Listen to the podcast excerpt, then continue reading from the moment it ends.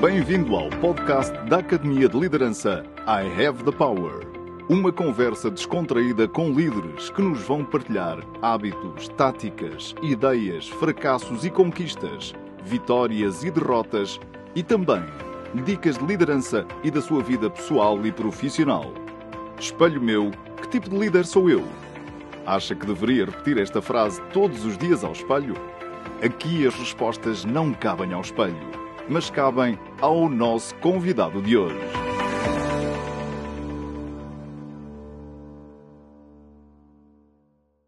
O nosso convidado de hoje é Alexandre Monteiro, mestre em decifrar pessoas, profiler, palestrante internacional, autor do best-seller Os Segredos que o Nosso Corpo Revela, tem como propósito preparar líderes e qualquer pessoa para ler, interpretar e influenciar pessoas, otimizar comportamentos e estratégias, garantindo dessa forma melhores resultados tanto na vida pessoal como profissional. Durante a última década, aprendeu como decifrar pessoas como os melhores do mundo, designadamente ex-agentes da CIA, do FBI, espiões, hackers, investigadores do comportamento humano. Olá, Alexandre, obrigado pela presença neste podcast. Uh, ainda esta semana tive, há dois dias, na, na apresentação do livro da FNAC, e recordei-me quando nos conhecemos. Nós conhecemos numa, numa apresentação de um livro na FNAC, não sei se recorda. Fomos, fomos até apresentados por um amigo comum, conversámos um pouco. Penso que estaria até a dar os primeiros passos nesta área e desde já quero dar os parabéns pelo percurso e por ter, Alexandre Monteiro se ter tornado uma referência nesta área. Eu vou começar com uma provocação, eh, portanto, eh, tenho aqui, eh, tive, fiz aqui algum, algum trabalho de casa e, e reparei aqui numa coisa: Steve Jobs, Barack Obama e Mark Zuckerberg têm aqui algumas coisas em comum, para além de serem líderes. Né? O CEO do Facebook, o fundador da Apple e o ex-presidente dos Estados Unidos são homens de sucesso e líderes e também criaram uma espécie de uniforme pessoal. Portanto, no guarda-roupa do Steve Jobs há centenas de blusas de gola preta, no de Mark Zuckerberg também tem ali uns tons de cinza que ele usa bastante. O Obama, eh, depois de algum tempo na presidência, optou por vestir apenas fatos pretos ou azuis, eh, falando-se até de simplificar para poder até reduzir a fadiga da decisão. Será que posso estar a decifrar o Alexandre Monteiro? Porque dá para perceber que estamos, está alinhado com o comportamento desses líderes quando escolhe cuidadosamente o preto como imagem e que se vê também que tem esse cuidado. Portanto, esta será a minha primeira pergunta, Alexandre, e obrigado pela, pela presença neste podcast.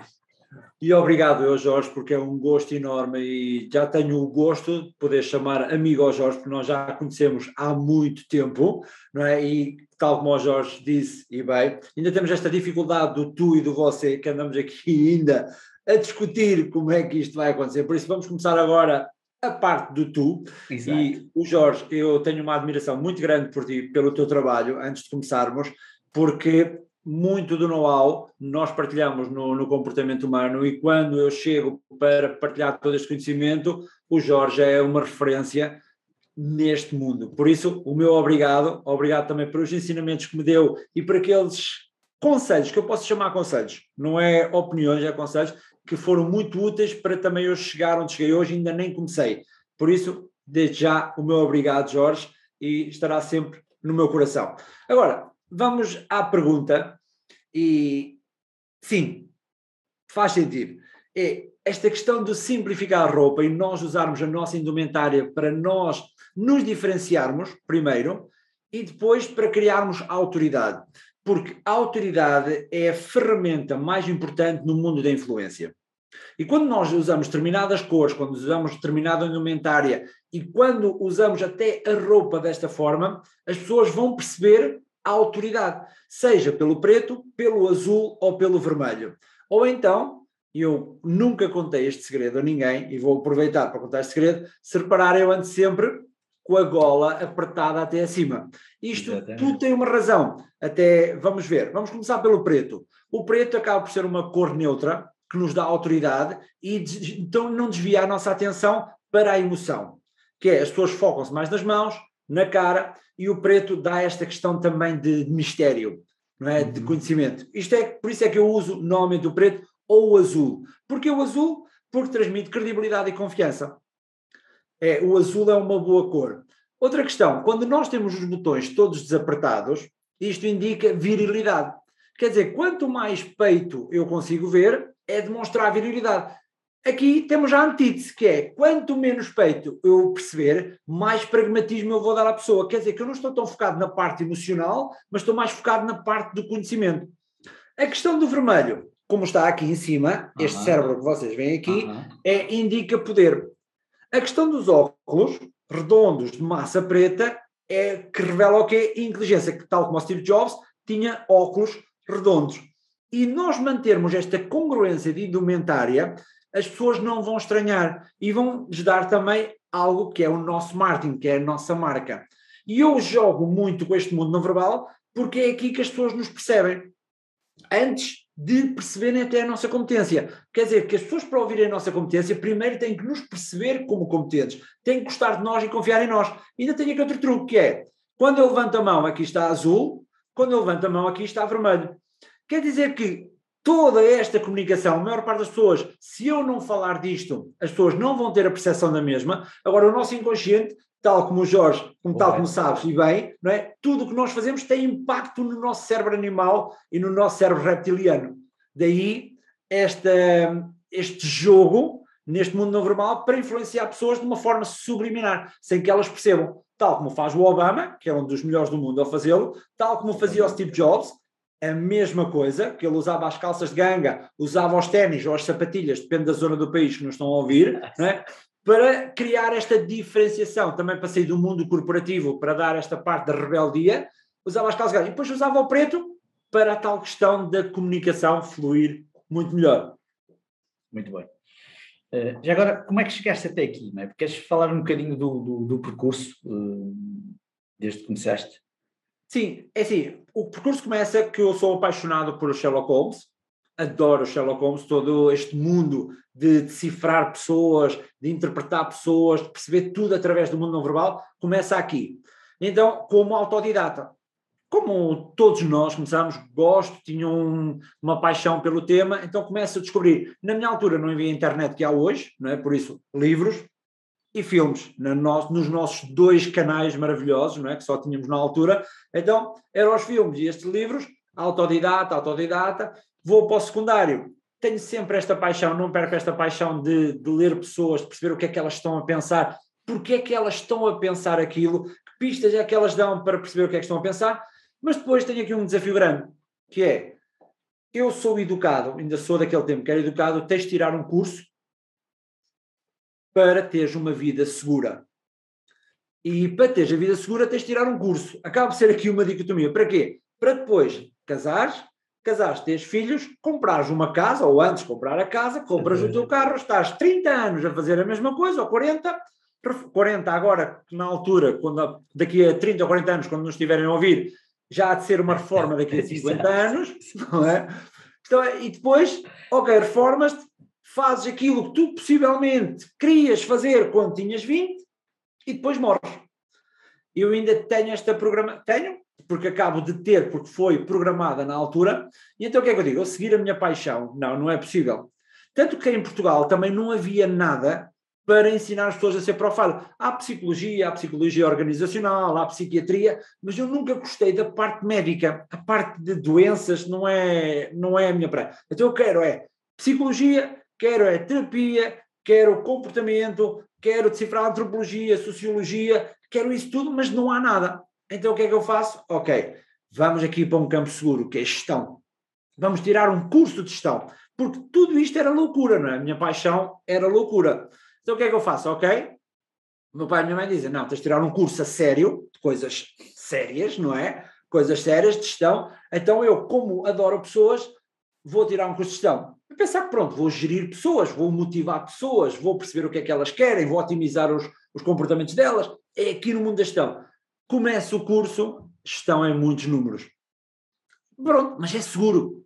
É seguro, vamos sempre à parte da segurança. O meu curso na altura é de 5 anos. 5 anos, agora é 3, na altura eram 5. Foram 5 anos da minha vida, foram bons, mas não era, estava contra a natura. Estava contra a natura, não estava feliz, tinha um curso, estava seguro, mas não estava feliz. Então acaba o curso, começa a trabalhar em gestão. Então aí é é o culminar da minha tristeza, que é, não é este o caminho, não estou congruente com o meu caminho, e depois, nós pensamos muitas vezes que a segurança nos dá, seguro, dá segurança. A nossa segurança é, eu vou procurar segurança para estar seguro. E muitas vezes isto é, não é verdadeiro. Não é verdadeiro, porque aquela segurança que nós procuramos, muitas vezes não depende de nós, depende dos outros, porque tu trabalhas para os outros, trabalhas para os sonhos dos outros, e tens esta programação. Porque a nossa educação, os nossos pais, para nos protegerem, programam o nosso cérebro. Nós estamos sempre a ser programados. E quando nós não temos consciência desta programação, nós somos esponjas. E como, em vez de sermos nós a programar-nos, e tão bem que tu sabes da programação neurolinguística, que tu trabalhas com isto todos os dias, e daí o meu baixar da cabeça para te dar todo o mérito, esta programação, se nós não nos apercebemos que estamos a ser programados e não temos consciência desta programação, nós andamos sem ter a consciência e muitas vezes até nos limitamos às crenças dos outros.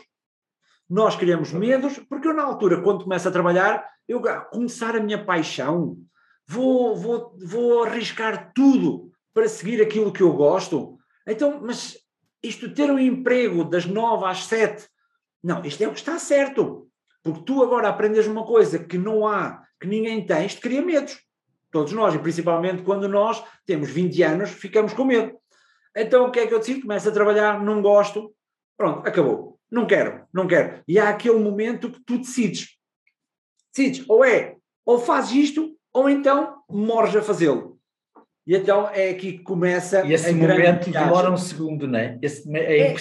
E é impressionante, Alexandre, porque uh, se fores ver, nós estamos a gravar isto dia 27, se fores ver, eu hoje publiquei de manhã na minha página de Facebook algo que parece que é, eu sabia que era que tu ias dizer agora. Se fores lá ver, eu, faço um post exatamente alinhado com aquilo que tu estás a dizer.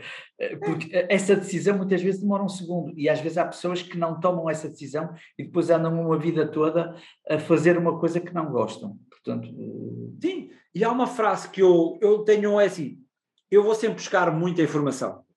Eu aprendo com, é assim, eu não aprendo só com decifrar pessoas, com o tema profiling. Eu vou buscar informação e formação a muitas pessoas que são autoridade, que passaram desafios na vida, que tiveram outros problemas para resolver, que tiveram sucesso. Eu vou, e isto aqui, tu sabes também, sabes que eu adoro o teu trabalho, por isso é que estou sempre a referenciar o teu trabalho. Nós modelarmos pessoas que tiveram sucesso ajuda-nos a ter sucesso. E então, eu ouço, ouço, e há uma frase que eu ouço, não faço a mínima ideia quem é que disse, para estar aqui a criar o, a frase, não, não faço uhum. ideia, que é, há pessoas que morrem aos 25 e são enterradas aos 80. E eu acho que esta frase aqui deve-me ter batido em alguma, em alguma parte da minha vida, quer dizer, ah, será que eu já morri? No sentido de, será que eu vou ser obrigado a fazer uma coisa que eu não gosto toda a vida só para ter segurança? Só com, para comprar uma grande casa ou para comprar um grande carro? Será que vale a pena o preço que eu vou pagar para ter uma casa ou um carro, ser infeliz toda a vida? E aquilo, em alguma altura, deve ter ali baralhado aqui o Tico e o Teco. Eu disse: não, não, não é por aqui, não é aqui o caminho. Falo com a Verónica, que é a minha esposa, é? e disse assim: ok, olha, é assim, isto não é o nosso caminho. Na minha opinião, não é o meu caminho. Qual é a tua opinião? É, também não é o meu. E então é aquilo que tu dizes: nós decidimos aquilo no segundo. Quanto tempo demoramos a ter aquele segundo? Cinco anos.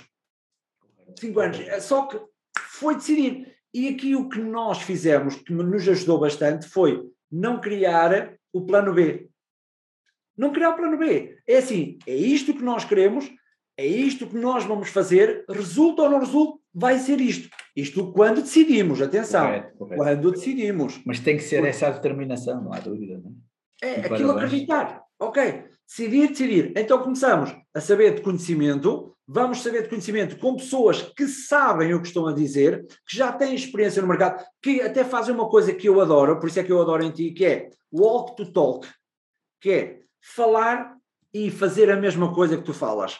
Porque falar e não fazer a mesma coisa, chegar só, ok, olha, vais ser uh, muito disciplinado a partir de hoje e fumas 20 cigarros por dia, isto não é congruente. Eu dou este exemplo porque eu sou ex-fumador, não é? Já não fumo há 25 anos, mas é aquela questão de tu tens de ser disciplinado. Quando tu vendes disciplina, tens que ser disciplinado, porque senão, se as técnicas não resultam contigo, vão resultar com os outros. Exatamente. É? E então eu tive sempre isto: é, eu vou à procura de pessoas que sabem e que fazem aquilo que sabem. Então, vou à procura no mundo todo, porque em Portugal não havia nada. Vou desde os Estados Unidos até Israel à procura deste conhecimento, procurar os melhores do mundo, absorver, absorver, absorver, e depois chegar a Portugal e então dizer: Ok, sou o supra-sumo daqui do não verbal, sou o supra-sumo de cifrar pessoas, e depois é que me cai a ficha.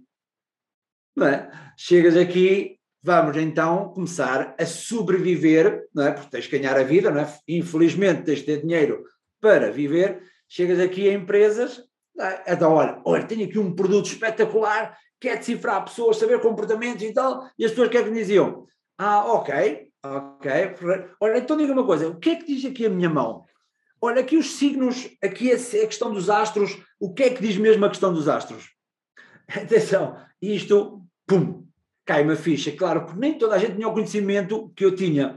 Ah. E aqui é que foi um grande, grande desafio. O maior desafio nem foi decidir, foi depois começar a partilhar aquilo que, que eu sabia. E fazer uma coisa que às vezes nós fazemos, e foi um dos grandes erros que eu tive, foi pensar que as pessoas sabiam o que eu sabia e como é que as podia ajudar. E comunicava como? À minha maneira. Que era, isto é bom para ti, mas eu não explicava porque é que seria bom para ti. É? E aqui foi o grande. E, e isto digo-te porquê? Porque decidir é bom, mas manter é que é o difícil. Manter-te no caminho quando as coisas não resultam, aqui é que está a testar a tua paixão. E quando Exatamente. tu não tens dinheiro, quando o teu mês é maior do que aquilo que tu ganhas, aqui é que o universo, e eu vou usar aqui eh, a parte esotérica, não é? Aqui é que o universo testa se realmente queres aquilo que tu queres ou então só era um, um sonho.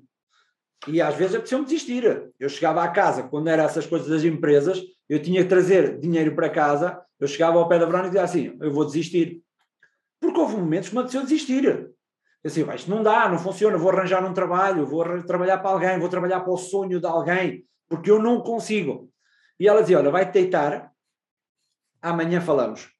Dormia, para outro dia a mesma coisa.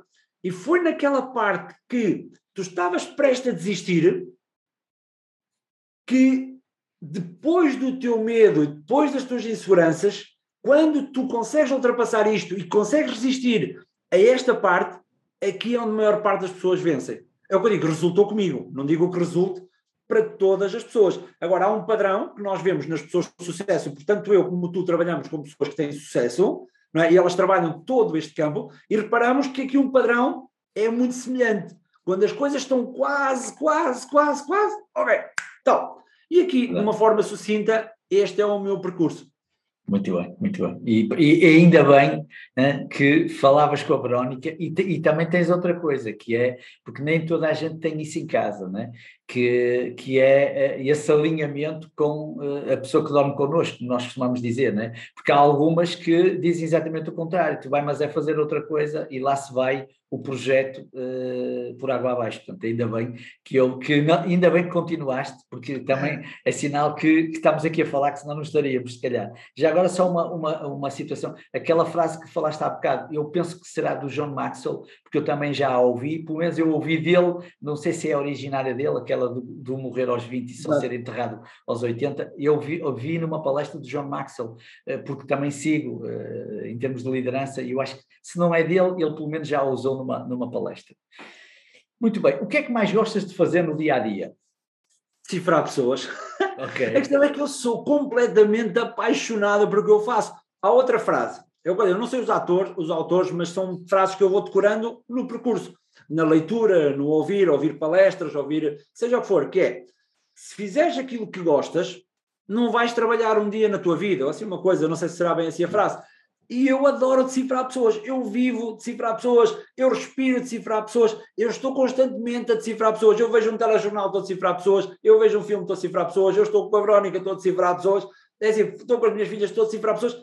Eu quero é decifrar pessoas, eu adoro o que faço, consome no sentido de a minha energia é para decifrar pessoas. Por isso, o que eu gosto, a única coisa que eu não gosto é quando a Verónica me diz: olha, vai tratar do quintal, vai fazer isto, vai não sei o quê. Isto aqui é que me põe doente. Bricolagem. Eu te consigo dizer o que não gosto é bricolagem. Agora, o que gosto é decifrar pessoas, aprender, adoro aprender. Tu às vezes podes, nós não, não é? Mas há muitas pessoas que, que às vezes eu vejo que é tiram a licenciatura e depois deixam de aprender. Praticam, são bons profissionais, mas deixam de aprender. E às vezes, quando nós atingimos certos patamares, e são o que são, patamares pode ser baixo, alto, seja o que for, ou arranjarmos um trabalho, ou arranjar um lugar, seja o que for, as pessoas aí deixam de aprender. E aqui é que é um desafio. Por isso, eu adoro aprender. Todos os meses eu tiro um curso, todos todos os meses, andar à procura de cursos. Não quer dizer que seja só decifrar pessoas, não é só ali no decifrar pessoas. Mas vou tirar, por exemplo, um curso de filosofia, vou tirar um curso de antropologia, vou tirar um curso de, de fotografia. Quer dizer que eu gosto de aprender tudo, porque é tudo útil. Depois vais buscar para a tua, para a tua área ou para o teu nicho. Por isso, aprender é fundamental, seja para a tua saúde mental, seja para a tua felicidade, porque gera progresso. Isso eu adoro aprender. Adoro. E se para pessoas de aprender, é vício. E depois fica tudo ligado, não é, Alexandre? Porque o Steve Jobs também no início foi tirar um curso de caligrafia que ele não sabia muito bem porquê e depois serviu-lhe quando ele foi, foi criar a Apple, não é? Portanto, Sim, até, vou, vou dar um exemplo. O curso de gestão para mim foi um martírio. Porque era números, era contabilidade, era marketing, era isto. E eu dizia na altura, mas onde é que filme, onde é que eu me vi meter? E hoje em dia, o que é que eu consigo fazer? Com o curso de gestão, eu consigo, quando faço decifrar pessoas, principalmente para empresas, eu consigo perceber como é que é a gestão e depois encaixar, decifrar pessoas, consigo compreender muito melhor o mundo corporativo e de negociação e depois, encaixando, decifrar pessoas, tudo é melhor. Agora, na altura, não foi assim tão fácil. Isso, fotografia, mesmo a questão de fotografias. Ok, tirar um curso de fotografia. Para quê? Para diferentes poses. O que é que é uma postura? Uh, a luz. Tudo é importante até para influenciar, porque o decifrar pessoas não é só ler. É ler, interpretar e influenciar pessoas. Por isso é, é excelente. Essa do Steve Jobs, não me tinha lembrado. É excelente. Agora, o, o que é que te tira do sério?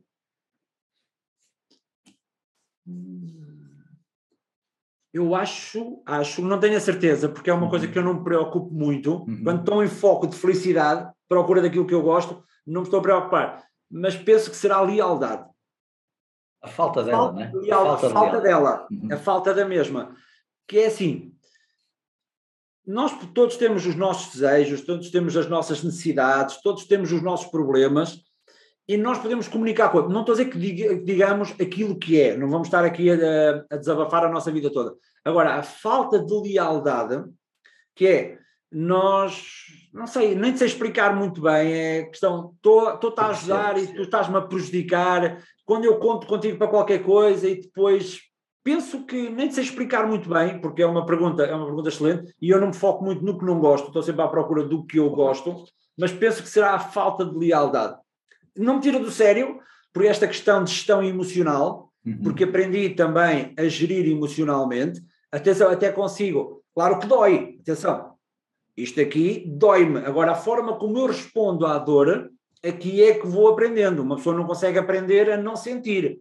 Consegue aprender a gerir aquilo que sente. Por isso, não me tira-me do, tira do sério no sentido de dói, dá-me esta dor, uhum. a falta de lealdade, mas depois não vou ter com a pessoa, não acuso a pessoa, não. Simplesmente, ok, perfeito. Muito bem. Agora, tendo a liderança como mote, quais é que são os desafios que os líderes têm neste momento, na tua opinião, e, e, em que há muito mais contacto virtual nesta situação de pós-pandemia, e eu direi que penso que se irá manter, não é? Portanto, ou seja, esta questão do, do, do decifrar pessoas, ou, ou até dos líderes, portanto, no contacto que vão tendo agora é muito mais nesta questão do virtual, não é? Uh, muito uh, até naquilo que estamos aqui a fazer, e até pelo telefone, Quais são os grandes desafios que, digamos, que as pessoas têm neste momento, eh, digamos, no, na, na, relação, nomeadamente até nas lideranças, na relação com as outras pessoas? Aqui é engraçado, porque a pandemia revelou quem realmente era líder. A questão é que muitas pessoas tiveram a dura realidade de perceber, ok, afinal eu não sou líder das pessoas. Porque há pessoas que confundem liderança com o chefiar. Né? A questão é, a nossa posição hierárquica dá-nos o poder de mandar, entre aspas, não é orientar, porque esfiar não é orientar, é mandar as pessoas fazer qualquer coisa com base no medo, com base na coação, com base no castigo. E com esta distância do mundo online, e este poder hierárquico deixou de existir. E houve pessoas que, na altura, diziam assim: ok, afinal, se eu deixar de ter este poder hierárquico, eu já não mando nada. Porque a liderança precisa da autoridade. E nós, para sermos líderes, temos de ser competentes. Eu divido até a liderança em, em três variáveis, que é competência, é a questão orientação, tu orientas a pessoa, e a terceira variável é a ligação, que é fazeres com que a pessoa goste de ti e confie em ti. Estas três variáveis. Então, um líder tem que ser competente porque tens de saber resolver os problemas. Não é? Ok, tens que saber identificá-los, resolvê-los. Se não resolves, tem que ter alguém na equipa que te ajude a resolver. Suspendendo o ego. Já nem falo da questão do ego. A questão da orientação é tu perceberes com a informação toda, toda com esta, com esta informação toda, como é que transformas informação em conhecimento. Que é que tu podes ser um líder, tens muitos gráficos, tens muita informação, tens muita coisa para analisar, mas depois como é que transformas isso em conhecimento? O que é que é isto? Como é que eu vou resolver este problema? Ou que, o que é que eu vou aprender com esta informação? Para quê? Para orientar de acordo aos nossos objetivos, de acordo aos nossos resultados. Tudo bem. Mas aqui o fundamental da liderança é a parte da ligação, que é compreender as pessoas, saber o que é que elas estão a sentir, quais são os resultados que elas querem, quais são os planos que elas têm, porque é que elas trabalham connosco, porque as pessoas não trabalham por dinheiro, elas trabalham pelo que o dinheiro vai trazer, e um líder tem que saber isto tudo sobre pessoas. E é aqui que as pessoas te vão dar o presente da liderança. Porque há pessoas que pensam que a liderança é impingida. Mas a liderança não é impingida. A liderança é um presente. Quer dizer se tu não tiveres estas três variáveis, as pessoas não te vão dar este presente. E tu vais querer impingir. E quando impinges, saem comportamentos de compensação, que é eu é que mando aqui, se não fazes isto que eu te disser, eu despeço-te, não atingiste os resultados porque tu és uma besta, tu é que és um burro, tu é que és uma burra. Uh, na minha empresa, e com certeza tu já apanhaste estes tipos de líderes, não é? Isto é uma cambada de burros, não é? Não sabem fazer nada, eles é que precisam de formação todos. E eu, por exemplo, quando entro numa empresa, eu se quero decifrar um líder, por onde é que eu começo? Sempre pelos colaboradores, nunca começo pelo líder. Quer dizer que se os colaboradores têm desafios, o desafio não é dos colaboradores, o desafio é da liderança. Por isso, estas três variáveis ajudam-me a definir e até a racionalizar sobre o que é que as pessoas têm que melhorar. Ou a competência, ou a parte de estratégia de orientação, ou a parte de ligação. Aquela parte. E a ligação, depois tudo isto, pode ser emocional, pode ser programação neurolinguística, pode ser uma questão de estratégia, pode ser gestão de competência, pode ser muita coisa. E aqui conseguimos definir tudo, entre aspas, como é que nós podemos otimizar. Muito bem. Agora, quais, quais é que são os traços de personalidade que mais valorizas num líder? traços de personalidade, e já reparaste que eu estou a responder com uma pergunta, uhum. mas estou a criar espaço para ter processo de pensamento uhum. para te responder de uma forma séria. Primeiro, o líder tem que ser um interessado e não interessante. Que é um líder que quer ser o interessante, para mim não é o líder, quer dizer, eu sou, eu tenho, eu posso, isto para mim não é, não é liderança. É um tra... Não é liderança, não, não é um traço que eu valorize em líderes. O que eu valorizo é ser o interessado. Deixa-me ver o que é que as pessoas querem, o que é que elas precisam e o que é que elas têm medo. Por isso é ser interessado. Quando tu sabes o que elas querem, o que elas precisam, o que é que elas têm medo, vais resolver esses problemas. Por isso é que, para mim, o melhor traço é ser o interessado e não ser o interessante. Muito bem. Agora, tu já escreveste vários livros, mas queres destacar dois ou três que te tenham marcado de alguma forma? Disseste que também gostavas de ler, eh, mas sim dois ou três livros, ou um ou dois que eventualmente. A resposta é tão simples. É assim, eu leio muito, tal como tu, nós lemos uhum. muito. Mas há um livro que eu acho que é fenomenal, que é O Príncipezinho. Falaste eu agora adoro... na apresentação do, do Exato.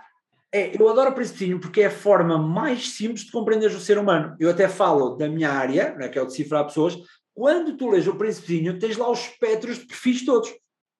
Desde o rei, desde a raposa, desde aquela, o trabalhador, o cuidador, tu tens lá tudo neste espectro. E tens muitas vezes como é que tu podes ser líder. E há uma frase que eu já disse e digo sempre esta frase que me, que me leva para sempre, que é tu és responsável por aquilo que cativas.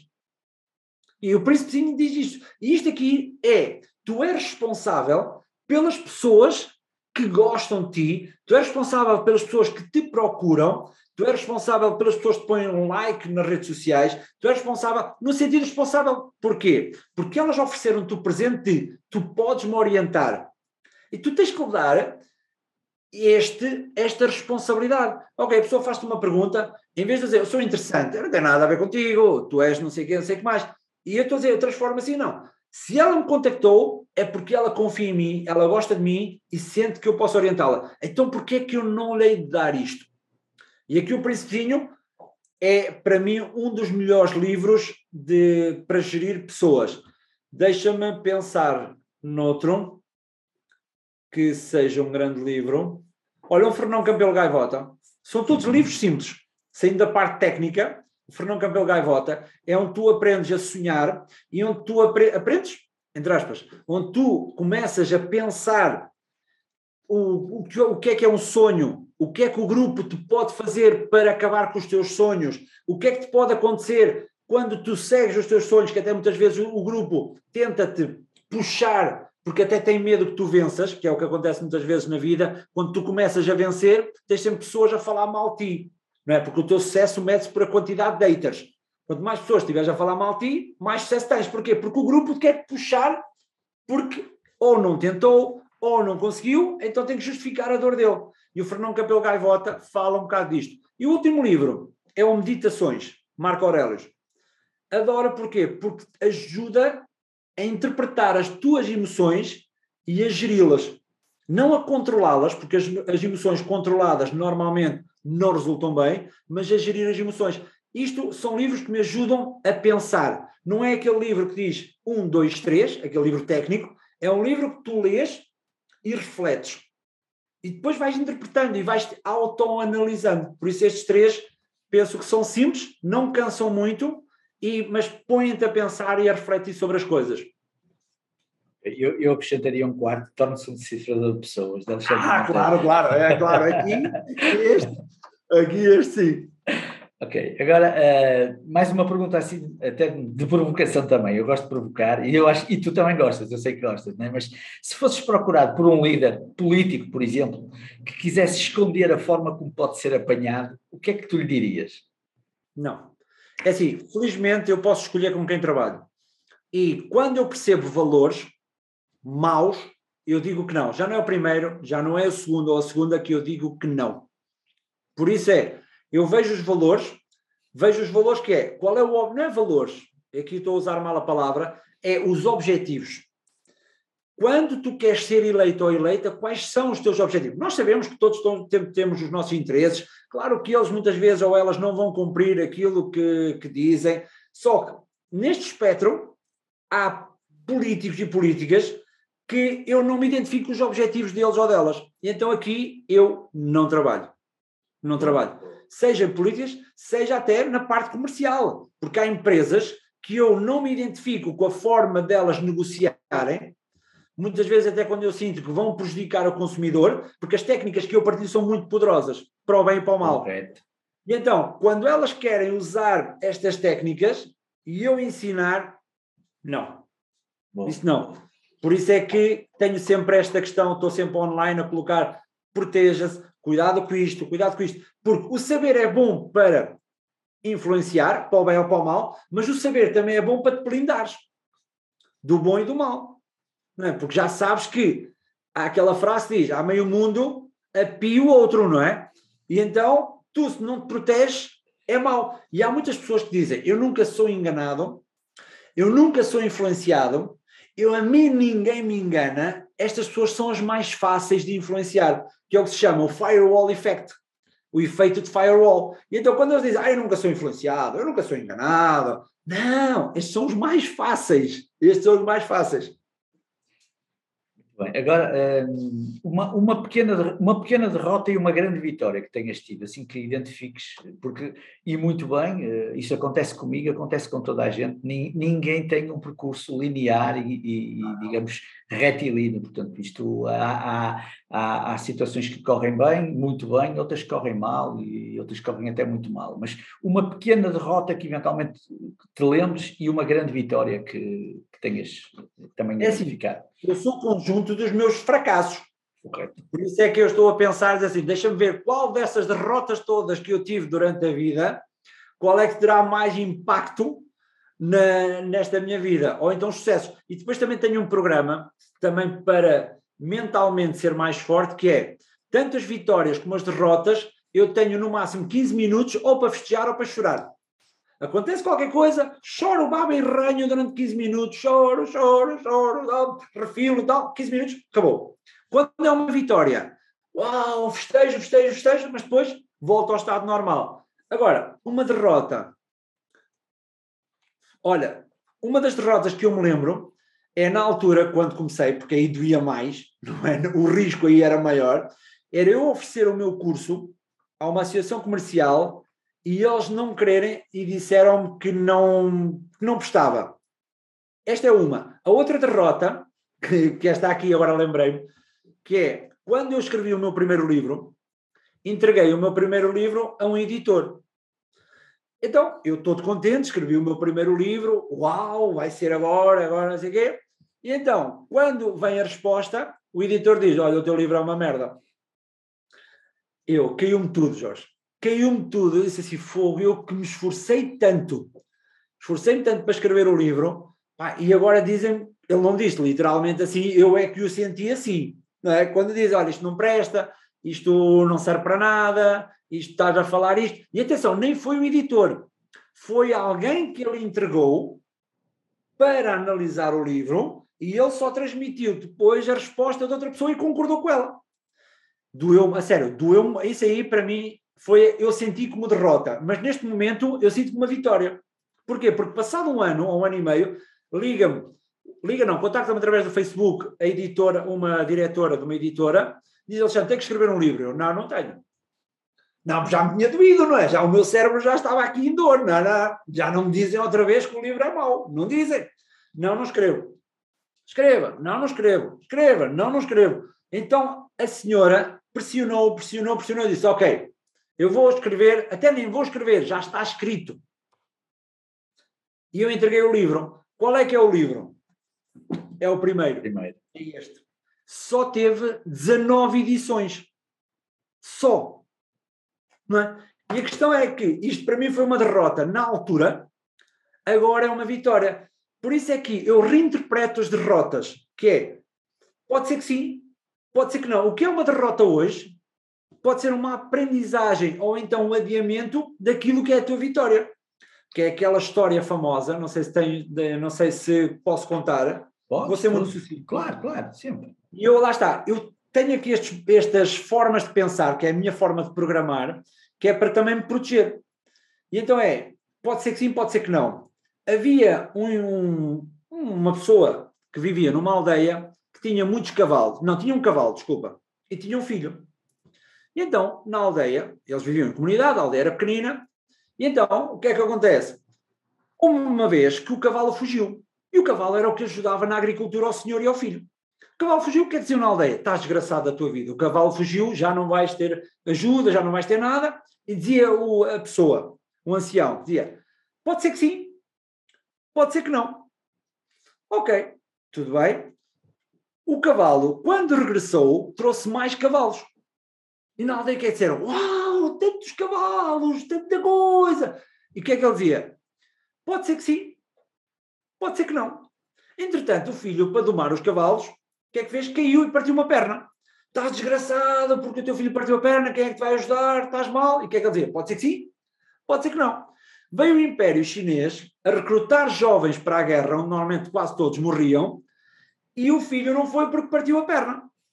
E o que é que diziam na aldeia? Ei, que bom e tal. E o que é que dizia? Pode ser que sim, pode ser que não.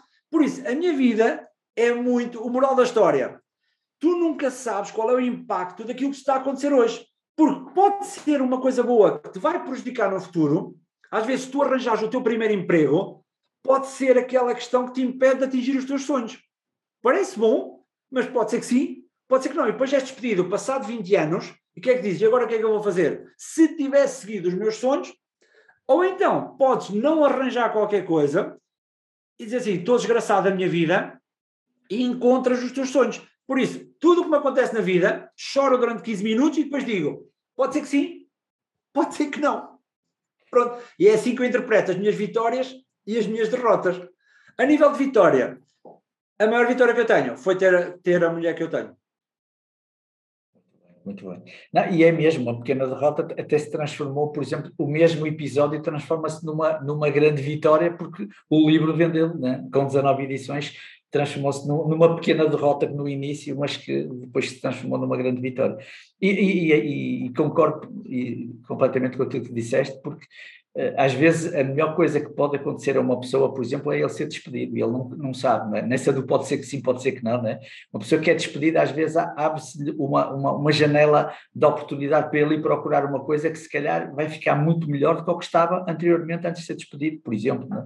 E, digamos, não há dúvida que isso acontece com... É o que eu chamo a vaquinha, eu adoro histórias, adoro histórias, porque depois faz-nos reinterpretar toda a realidade a história da vaquinha. Queres te contar a história da vaquinha? Força. então é, a questão é, haviam dois monges que iam para um templo e tinham normalmente um grande caminho a pé para fazer. E então iam pedindo albergue às pessoas que iam encontrar, às pessoas e às casas que iam encontrando. Então os dois, e eu vou aqui acelerar um bocadinho a história, eles dois encontraram uma casa muito pobrezinha, muito pobrezinha, mas pediram, de qualquer das maneiras, pediram lá alojamento e comida. E a pessoa que estava lá disse assim: olha, só tenho este bocadinho de queijo, só tenho este bocadinho de pão para lhe dar, porque nós temos aqui uma vaquinha que nos dá isto. Pronto, mas dá-nos o suficiente para nós sobrevivermos. Ok, os monges comeram lá o, o pão e o queijo, não sei o quê, e o leite, e foram-se embora. O que é que fez o monge mais velho? E aqui, não, atenção, isto não aconteceu, eu protejo sempre os animais, mas o monge mais velho o que é que faz? Atirou a vaca de uma ribanceira abaixo e matou a vaca. E o que é que diz o monge mais novo? Ei, tu acabaste com o pão desta gente, estas pessoas vão, vão acabar a vida delas. E ele, não te preocupes. Ao próximo, no ano a seguir, eles passaram e no mesmo sítio onde estava aquela casa, pobre, aquela casa muito pobrezinha, estava uma casa enorme com os campos todos cultivados. E então, eles chegam lá, pedem alojamento e diz o monge mais novo: então, o ano passado a casa era assim e agora é uma grande casa. Olha, sabe o que é? Mataram-nos a vaquinha e nós tivemos que ver outras oportunidades. E então, ao ver outras oportunidades, a nossa vida cresceu. Por isso, eu também uso muitas vezes esta questão, que é, às vezes quando perdes alguma coisa, pode ser a tua vaquinha. E até reinterpretar qual é a vaquinha da tua vida. Às vezes pode ser um trabalho onde tu ganhes o ordenado mínimo, às vezes pode ser uma relação onde tu estejas lá só por estar, porque tens medo de não arranjar mais ninguém. Pode ser a questão de recursos, pode ser muita coisa. Por isso é olhar para a vida e dizer: qual é a minha vaquinha? Será que me está a ajudar ou me está a travar? Muito bem, uh, excelente contributo. Alexandre, para, para o final, o título deste podcast é Espelho Meu, que tipo de líder sou eu? o que é que te responderia ao espelho se fizesse essa pergunta? Empático competente. Muito bem. Muito que é compreender as pessoas, perceber o que elas sentem, ouvir o que elas querem, o que elas precisam, o que é que elas têm medo e dar soluções, de acordo com a minha experiência, como é que elas podem crescer. Criar uma empatia competente. Bem, Alexandre, muito obrigado em nome da Solfoot e, e em meu nome pessoal e da Academia de Liderança pela tua presença e contributo neste podcast e, e desejar-te que continues a inspirar através do teu exemplo. Eh, também gosto muito de ti, do teu trabalho e seguramente que nos encontraremos por aí sempre. Eh, e parabéns. Ok, muito obrigado. Muito obrigado mais uma vez por eu desabafar aqui as minhas histórias. Por isso é o que eu digo. Contem sempre comigo, conta sempre comigo. Até breve. Até breve e obrigado. E boas cifradelas. A capacidade de se tornar um melhor líder depende da forma como pensa, comunica e age. Na Academia de Liderança, através das melhores ferramentas de PNL e coaching, queremos ajudar a construir exemplos humanos que mostrem que é possível liderar organizações, projetos, pessoas e até a própria vida pessoal através do exemplo e da aplicação de valores, obtendo desta forma os resultados pretendidos. Segue-nos e treina conosco em www.ihavethepower.net.